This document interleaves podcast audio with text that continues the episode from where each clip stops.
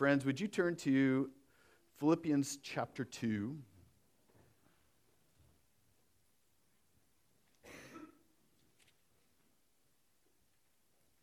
Philippians chapter 2. So, we are in a series where we are looking at the incarnation of Christ. If you look at the, the subtitle up there, you can see that we, we often look at the incarnation as the wonder. And sometimes the wonder is more about the wonder of Christmas and the season that we look at. It's like, oh, the wonder, I wonder what's underneath the tree, right? I wonder what I'm going to get. Oh, the wonder of snow and oh, the Christmas decorations. But what I really want us to be looking at as we look in Philippians chapter 2 is I want us to look at the incarnation, the mystery, and therefore the wonder of, of Christmas. What really took place here? Last week, we looked at, and Zach, you can kind of shoot at the next one. I said this is really kind of our, our goal I, the mystery of Christmas is not found primarily in the circumstances, the circumstances of the birth of Jesus, but rather in the identity of the baby that is in the manger. So Charlotte was so, you should have seen her. She was like jumping up and down here in the back because she was so excited to see the baby in the manger. And the thing that we should be excited about is who is in the manger. It's great to have these nativity sets, right, that are, are set up with all the, you know, the people, you know, you got the nativity, was it called, a, a creche? Uh, uh, that has like the, the, the stable and it has all the, the cows and the baby and the shepherds and all this kind of stuff around there. And you might have multiple ones set up around your house. We even have one set up out in front. We should be all excited about all the circumstances, but we need to be focused on during this time who is in that manger. Last week, we, we unpacked verse 6. He was in the very nature of God and did not count equality with God to be grasped. This week, we are going to be unpacking verse 7.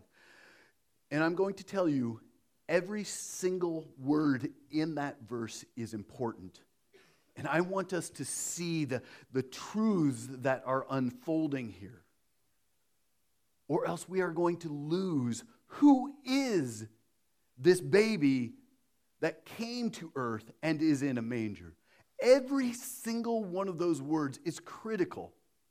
The story of Christ is, is seen, can be seen in a nativity set throughout your house. You, you, you can have all the right people in all the right places, but the centerpiece of every nativity set, even the centerpiece of all scripture, is found on this child. And it's all around this idea, this reality that Christ became humanity. He became man. Mary and Joseph were told that they were going to be parents. Angels came and they, they announced the, the birth of this child. The child was not surrounded by pomp and circumstance, but rather in quiet and humble circumstances himself. They find themselves in a cattle stall without hospital assistance. There were no pottery barn blankets whatsoever found. And this child came into our humanity. This child came into our pain, into our suffering, into our frailty. And that Christ, that Christ came into our world in a quiet night in a barn stall. In that moment, God came near. So, my friends, Here's a question for you. As we, we are going to be reading Philippians 5 or 2, 5 through 11, this question, and maybe you want to write it down.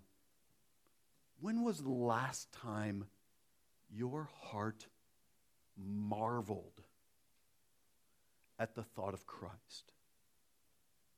not the season.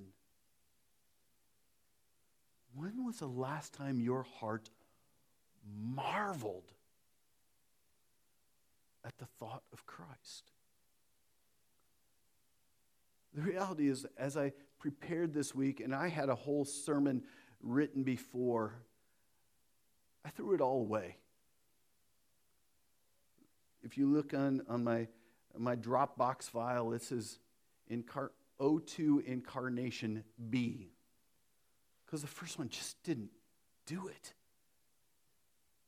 Because I found myself over and over this week, keep looking at this passage, thinking about what God has done. So I want us to marvel at Christmas. So we must do this. We, we must understand the identity of Christ and the reason for his birth. And Philippians 2 tells us how the Son of God stepped into our humanity, and it tells us one of the most stunning realities, telling us that God actually and this, this kind of blew my mind even last week how the, the boundless God chose to somehow confine himself in a baby. Think about that. Have you, can, you, can you marvel at that? The boundless, infinite, omniscient, omnipresent, omnipresent God chose to find himself and pour himself into humanity. Can you marvel at that? Or has it just become, oh yeah, Jesus became man? Think about it. For God and man to be reconciled, it required God to do all the work on our behalf. So, in love, God humbles himself by doing the absolute unthinkable unthinkable. The created, uncreated one becomes, think about it, becomes created. The uncreated one becomes created. The maker of Mary is now Mary's son. The word incarnation just basically means the taking on flesh, and that is exactly what God has done. So, this is a Christ hymn. This is a song that they believe would have been sung in the early church in one shape, form, or another. And this song is, song is tucked into the folds of Paul's letter to the church in Colossae. And it is here to help us see the glory of Christ, the beauty of Christ, the marvel of Christ in the face of man, and so that we ourselves would grow in humility. And Paul is writing here so that we can experience the joy, the joy that is ours in Christ Jesus. And if we are going to be the people of deep seated, ever growing in our walking through the valley of the shadow of death kind of joy, then we need to, we all need to keep staring at the person and at the work of Christ until we marvel at this Christ. The more that we do this, the more that we stare, the more that we marvel, the more that we meditate, the more that we see Christ in this child, the more that we will be oriented and centered on Christ Jesus, the more that Christ will be formed in us. Galatians 4:19. Paul's greatest desire for the church in Galatia was that Christ would be formed in them. And that requires that for us to be formed, have Christ formed in us, we need to stare at this Christ know the identity of this babe in the manger. And this, in this kind of living, this kind of living, a life filled with humility, is the very thing that he purchased us for and is even available for us. So we're going to look this morning at three things after I read. Long intro. Three things. The first thing is Christ emptied himself for us. Then we're going to see how Christ became a servant for us. And then lastly, Christ was born one of us for us. So, my friends, would you, would you stand as we look at Philippians chapter 2? starting at verse 11 or 5, reading through verse 11.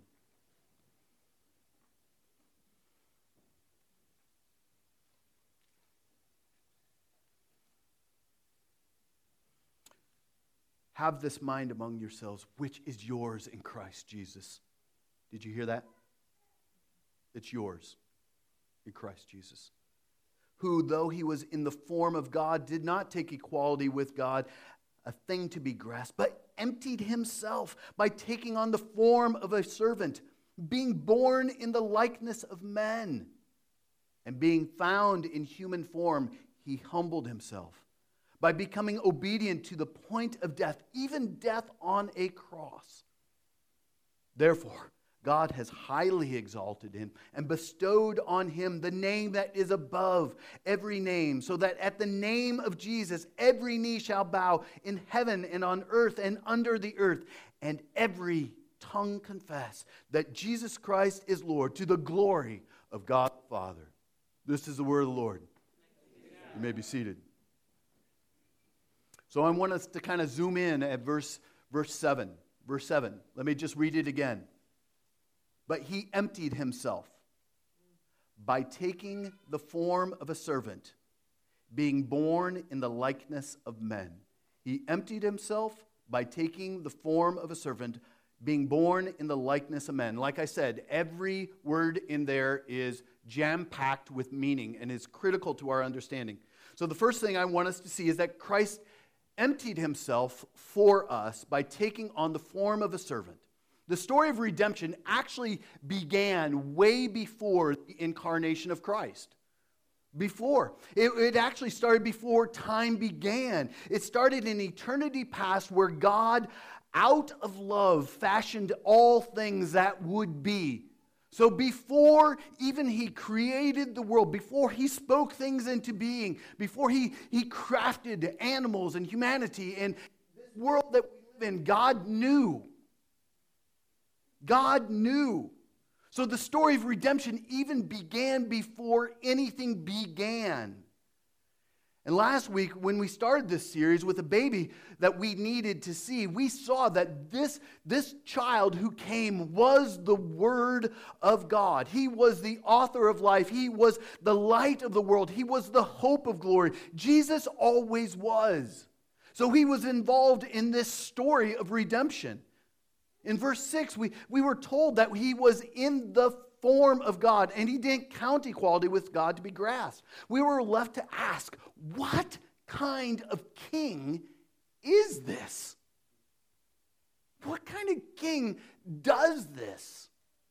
What, what does the uncreated, ever reigning Christ, who is equal with God, triune God, Father, Son, Holy Spirit, what kind of God did not count equality with God something to, to be grasped. What does that mean? And our verse today shows us how he did not use his power, his glory to his advantage. But instead, what did he do? He stewarded it for the advantage of other people, for humanity. Now we see Christ honing in on the work of the incarnation. And how does he do it? He empties himself. So, one of the dangers we need to be aware of is how we think of this, him emptying himself. There, are, there have been throughout church history heresies, false teaching, utter wrong, Christless, gospel free understandings of what does it mean when God emptied himself. So listen carefully, very closely to this. Christ did not empty himself of being God. He did not empty himself of being God, but he emptied himself by becoming human. God didn't, Christ did not surrender his deity. He didn't surrender. He did not give up his, his, his his godness, but he added to himself humanity. Does that make sense? So, out of humility and out of love, Christ humbled himself. A.W. Tozer put it this way He veiled his deity, but he did not void his deity. Do you understand the picture of a veil? Think of a bride uh, who's coming down. Often you'll, you'll see, or at least back in the day, there was often a veil over their face, and you could not see clearly this woman. You knew it was, or you were hoping it was her coming down, right? But because there was a, a, veil, you're hoping coming down. Uh, so, in, in some way, Christ veiled his deity, but in doing that, he did not void it. It was not null, it was not empty. He, he laid aside his dignity, but not his power. He did not lay aside his authority. He did not lay aside his, his godness. So, empty means made nothing or rendered powerless. The Apostle Paul even used this word in other places in the New Testament. 1 Corinthians chapter 1 verse 17 Paul says this For Christ did not send me to baptize but to preach the gospel and not with words of eloquent wisdom lest the cross of Christ be emptied of its power. So now did Paul think that the gospel of Christ could be emptied? The good news of Christ somehow be emptied of its power? Absolutely not. He did not mean, there's no way that the gospel itself, the good news of Jesus Christ, could be somehow emptied and drained of its power. But what he did mean was that there was a way of preaching and a way of speaking that could disguise or veil the glory of Jesus Christ. The same is true for us. There's no way you and I can, could uh, drain the power of the gospel. The gospel is the gospel. But there's ways that we could speak, preach, or live that could somehow veil or disguise the power and glory of the gospel.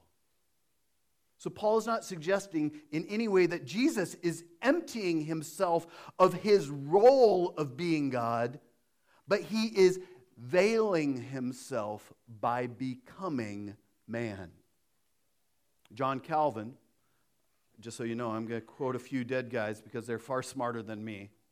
John Calvin put it this way Christ, indeed, could not divest himself of godhood but he kept it to conceal for a time, that it might not be seen under the weakness of flesh. So he laid aside his glory in the view of men, not by lessening his glory, but by concealing it. Jim Packer, in his, his well known book, Knowing God, places before us the centrality of the incarnation. And, and he talks about how the, the incarnation is the greatest stumbling block of humanity. The idea of God becoming flesh is a huge stumbling block for humanity. And what he means by that is if we believe the incarnation, God becoming man, then we can believe the rest of Scripture. Surely, if Christ is God, then he can heal the sick. If Christ is God, then surely he can be raised from the dead. Listen to what J.I. Packer writes The Word was made flesh, God became man. The divine Son became a Jew.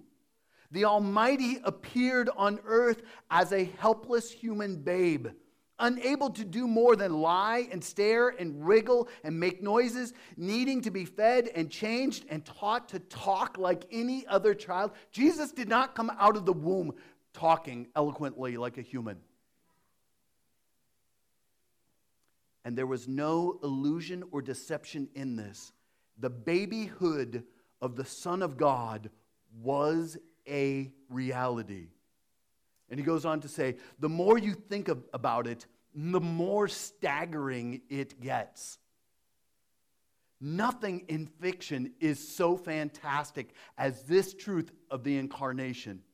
This is the real stumbling block of Christianity. Christ Himself, God, Father, Son, Holy Spirit, Christ Himself humbled Himself by emptying Himself, veiling Himself, becoming a baby. So, for a moment, I want us to think about what is the motive of Christ for emptying Himself and becoming a baby. Why would He do this? It makes no sense in our human economy, does it? I mean, any of you would go, I'm looking for upward mobility. Right?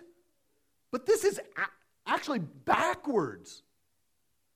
This is not upward mobility. This is condescension. This is the coming down and the veiling of what is, he is entitled to all of this, but yet he chooses.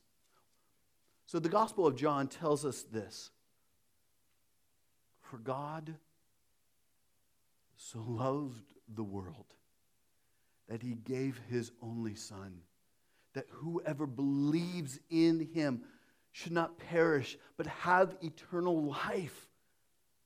Why did he do this? Out of love. What kind of king is this?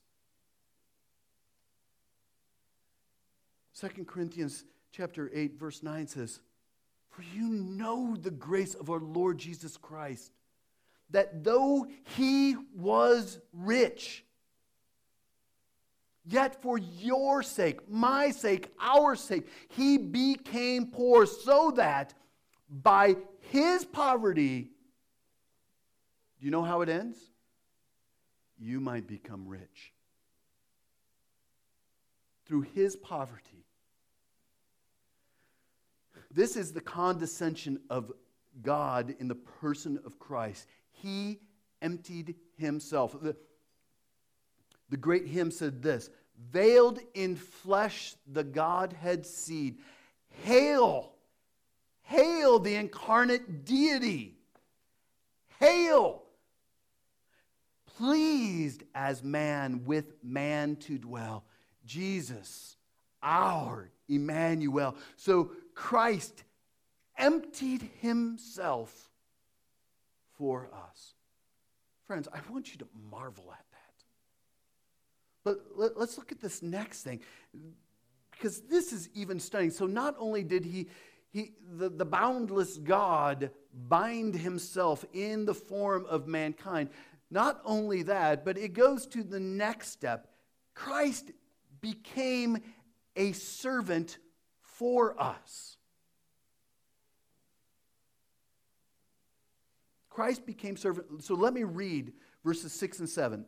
Who, though he was in the form of God, did not count equality with God a thing to be grasped or hoarded or demanded, but he emptied himself. He poured himself into humanity, taking the form of a servant, being born in the likeness of man.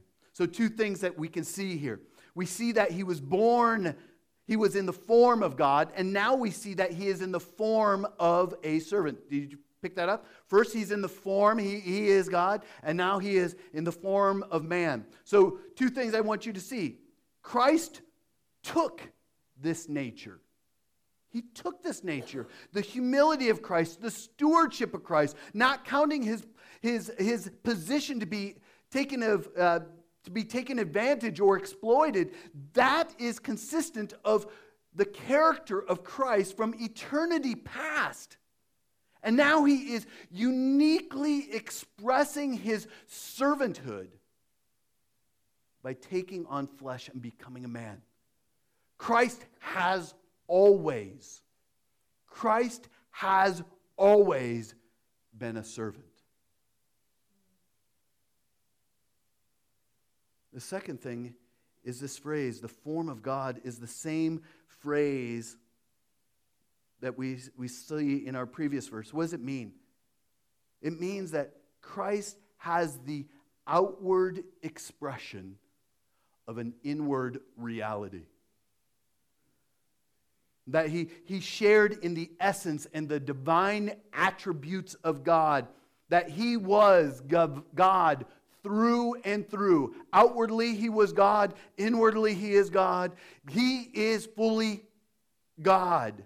So here, when Christ takes on the form of a servant, what Paul is saying here is that Jesus looks like a servant as he is doing all this stuff on the outside. Why? Because the reality is Christ is a servant on the inside. He is fully a servant outwardly and inwardly. He is a servant through and through, just as he is God through and through. What kind of God, what kind of king does this? Only our Jesus. Now, where else do we get this strong sense of the servitude, servitude of, of Christ than what we see here in verses uh, 6 through 11? Taking on flesh, being born in the likeness of men. Next week, we are going to see him dying in the place of sinful humanity. This is the place where we are going to see the service of God in place. Where else can we see this? We can look to John 13. In John chapter 13, Jesus has his closest friends around him. In John chapter 13, if, if you don't remember, John chapter 13 is where Jesus is having that final meal with his dearest friends the night before he was betrayed, right?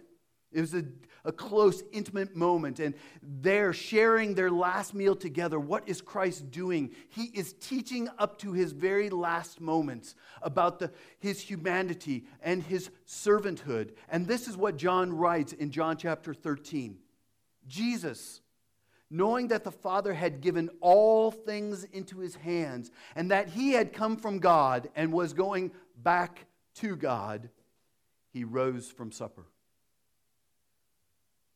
He didn't, in that moment, all of a sudden, like a Superman, pull back the veil and go, oh, and everything, that whole room started glowing. And they, you know, it kind of, everything kind of pulsed with his power in that moment. He could have. But instead, what did he do? He laid aside his outer garments, taking a towel, tied it around his waist, and then he poured water into a basin. And what did he do? He began to wash the disciples' feet and wash them with the towel that was wrapped around him. My friends, this is the humble servant king that Paul wants us to see. Up to his death, his night with his dearest, closest friends, what is he doing? He's washing feet. The role of a the lowest servant in the household. Jesus wants us to see this. Paul wants us to see the glory of Christ, the one who from eternity possessed the quality of servanthood, is now in flesh, fully manifesting his servanthood. The one from whom whose entire ministry is marked with the practice of service. Jesus served his mothers, Jesus served his friends, Jesus served these random people. Think about the story of the what was his first uh, miracle? Anybody? We had water into wine. He, he was at the wedding Cana of Galilee. Do you remember that? He, his very first miracle was one where he is serving. It should have been the junk wine at the end, the cheap stuff, because everybody might be so blitzed that they don't even recognize it. But what does he do? He says, Oh, I'm bringing the good stuff. Even the steward at the wedding goes, Hmm, what? This is really good stuff. Jesus said, Huh, I came to serve. On top of that, you see Jesus serving the woman who is caught in adultery, right? Saving her from being stoned by her accusers, and ministering forgiveness to this woman caught in adultery, who by the Old Testament law should have been stoned to death. But Jesus served her. On top of that, you see Jesus serving the woman at the well by giving her the kind of water that would only quench her deepest need. Not just water to say, oh, I'm hydrated, but water to fill her soul with an eternal kind of water. On top of that, you see Jesus serving Jairus by bringing Jairus' daughter back from the dead. He served in that way. He served the, the man born blind by opening his eyes and washing him of his sin. Jesus served the outcast, the sick, the afflicted, the sinner. Jesus served by enduring the passion on the cross. In that moment, he could have called down legions of angels to decimate everybody and end the pain. But all the way to the end, Jesus came and served, and he served all the way to his death. My friends, this is the humble king that we worship. Jesus Christ is our Lord that we should be marveling at. Think of the wisdom to save us. So let's go back to our framework for this passage, right? Let's remember why Paul is writing this. Verse 5 says, to remember the sense of why he is singing about Christ here. Have this mind among yourselves. Have this mind, which is yours in Christ Jesus. Why does Paul want us to do this? What, do, what does he want us to do here? This is what he wants us to do. He wants us to stare at Christ, cultivate humanity or humility. He wants us to stare at Christ, cultivate humility. He wants us to stare at Christ and again cultivate humility. This is what Paul is going after in this section. So, here, our theology, our biblical theology, and our practice is closely linked. We can think about these things and go, oh, that's really good. But Paul is saying, no, I want you to stare at this child. And I want you to cultivate what is yours in Christ Jesus. We want you to, I want you, we want you to be people of the book who know God's word, who grow theologically, who grow in your knowledge of what is going on in the story of Scripture. We want you to know that, but we also want you to translate it, and we want you to, it to apply to your life, and we want you to be transformed from the inside out. That's what we want. I don't want you just to have information that puffs you up. I want you to have information that transforms your heart and then transforms your life so that you are more willing to submit to the lordship of our humble King. You are willing to say, Whatever this book says, Lord, whatever you say of me, I recognize it's true, and I'm willing to be transformed and changed in every nook and cranny of my life. That is what I want. We want to see Christ formed in our hearts and our lives so that our homes, our neighborhoods, our workplaces are transformed with the gospel. As a pastor, I've had multiple opportunities to do weddings. And in that, part of my calling and that process is to remind a couple and even to remind myself the importance of humility within the context of marriage. If you've been married more than five minutes, you know that's true. So I have to challenge the, the man as the new head of his home to serve and lay down his life for his wife. There should be this there should be one these should be one of the places where we see humility just constantly being cultivated in our life as a, as a couple is staring at Christ. So, if you're looking for a good litmus test, a good litmus test of how you are growing in humility like Christ, a good place to start is asking your spouse, asking your children, asking your friends, How am I doing?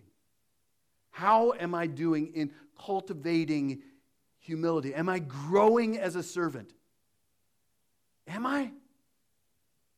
Maybe what you're discovering is that you are not growing in your humility, in your servanthood. What you need to do, my friends, is look to Christ and ask Him to help you grow in humility, to take, to, to make you more servant oriented, to look with eyes open wide at your wife and your children, and just model what Jesus is doing. This is the Christ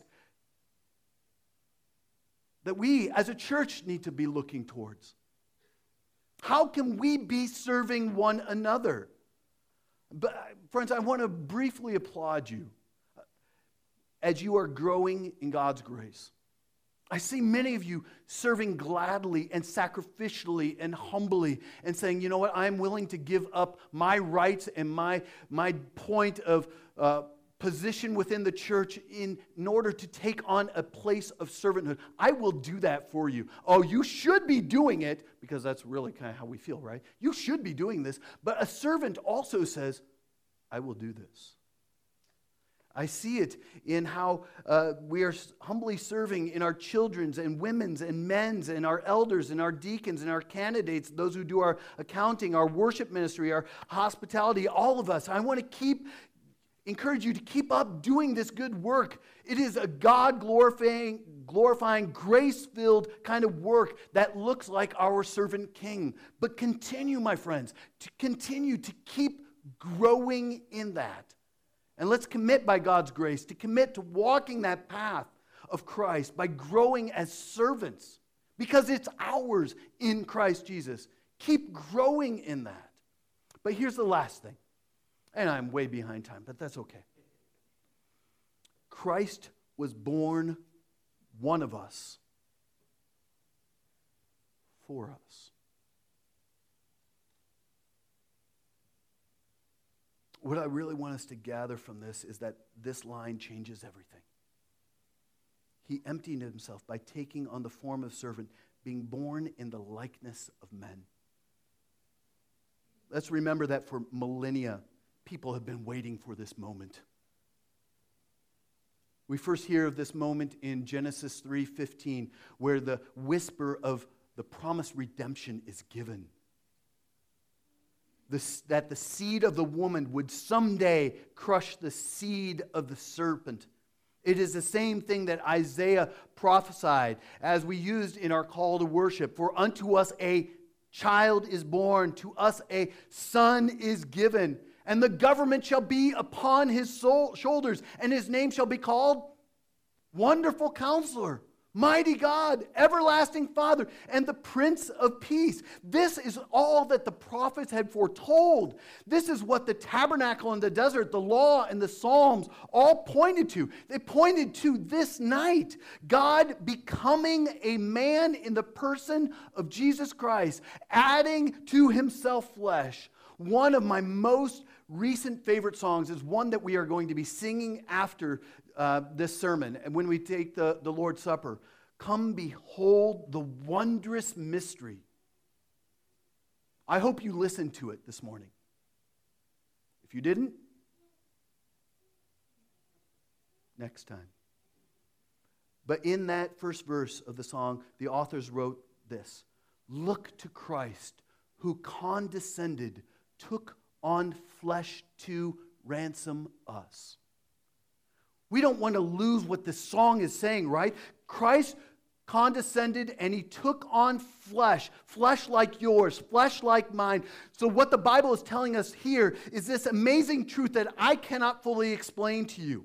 Theologians do their very best to give kind of English language to it. And so they came up with this great term called the hypostatic union.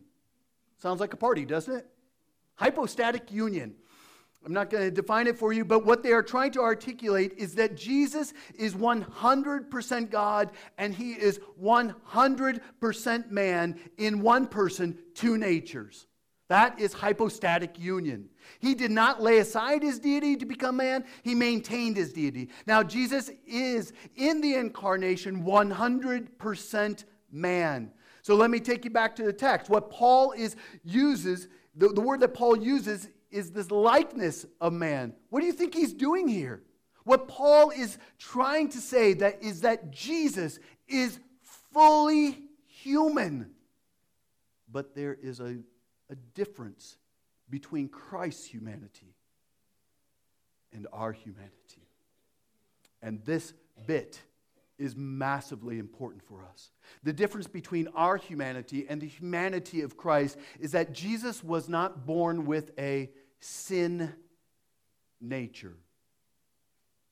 He was not born with a sin nature. So we believe that the Bible teaches us that we are all born separated from God by our sin, all the way from birth. Even the sweetest children that we love to cuddle and hear them coo, you will know within three minutes that these children are born with sin. Very quickly. Jesus was different, and he is different because he was born with no sin whatsoever. And that is the difference between our humanity and the humanity of Christ. He uses this word, the likeness of men. What we want to hold to is that Jesus is fully human, one person, two natures. The divinity of Christ was not some kind of imagination, it was not some kind of divine trick. Jesus was truly human. He laid there totally totally dependent upon his mother and but Luke 2 says that he grew in his stature he learned thing. And the crazy thing is that the omniscient one learned. The omnipotent one grew muscles. Think about that. Can you marvel with me? The one who spoke and creation happened had to grow muscles. He was a puny little 13 year old boy that had pimples like the rest of us. The one person in two natures. The omniscient one also was veiled, and his wisdom, in his wisdom, he saw things in other people that they themselves could not see. He knew, he knew things, but chose to hold back. Did you even know that right now, we often get this jumbled, that the work of adding flesh to himself Jesus added flesh to himself by becoming human. That, my friends, was a permanent work. So, right now, Jesus is the same height that he was when he died. Five, six, six foot. I don't know how tall Jesus was, but he was human and he still is not human. He is not like we have this comic book kind of idea that he is a, a hundred feet tall, like a Marvel uh, comic character. He was not, he's not a hundred feet tall, looming over us in a glorified body, but he is, has a human body like ours. And my friends, that is good news because that body will not ever know corruption. And that is what is promised to you and to me in our new birth.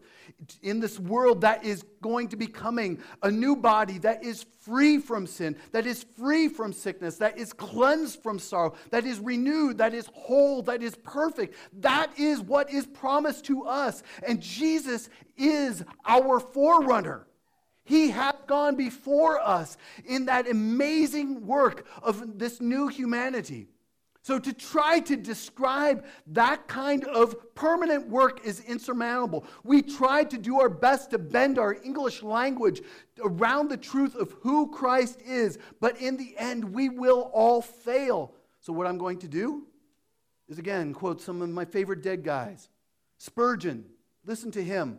Unto us a child is born, unto us a son is given. As Jesus Christ is a child in his human nature, he is born, begotten of the Holy Ghost, born of the Virgin Mary. He is as truly born as certainly a child, as any other man that ever lived upon the face of the earth. He is thus, in his humanity, a child born. But as Jesus Christ is Son's God, he is not born, but given. Begotten of the Father from before all worlds, begotten, not made, being of the same substance with the Father, the doctrine of eternal filiation of Christ is to be received as an undoubtable truth of our holy religion. But as to any explanation of it, no man should venture there, thereon, for it remaineth among the deep things of God. One of those solemn mysteries, indeed, into which the angels dare not look, nor do they desire to pry into. A mystery which we must not attempt to fathom, for it is utterly beyond the grasp of any finite being. As well, might a gnat, I love this, this metaphor, as a gnat seeks to drink in the ocean, as a finite creature to comprehend the eternal God. Imagine a gnat trying to drink up the whole ocean. That's our attempt to understand our, our eternal God. A God whom we could understand would be no God at all. If we could grasp him, he would not be infinite. If we could understand him, he would not be divine. So Deuteronomy 29 29 says this The secret things belong to the Lord our God, but the things that are revealed belong to us and to our children forever, that we might do all the words of his law. My friends, this this is the good news that God became man. And it was for our good. And I hope, my friends, if any of you are here and finding this to be a stumbling block, would you please consider listening, staring at this Christ? I'm inviting you during this season to trust this Christ as revealed in, in Philippians chapter 2. Stare at him and pray that you might be made alive. For the rest of us, let's not let this season slip away. As we sing beautiful carols about the incarnation of God, let's let our hearts truly marvel marvel, veiled in flesh, the Godhead.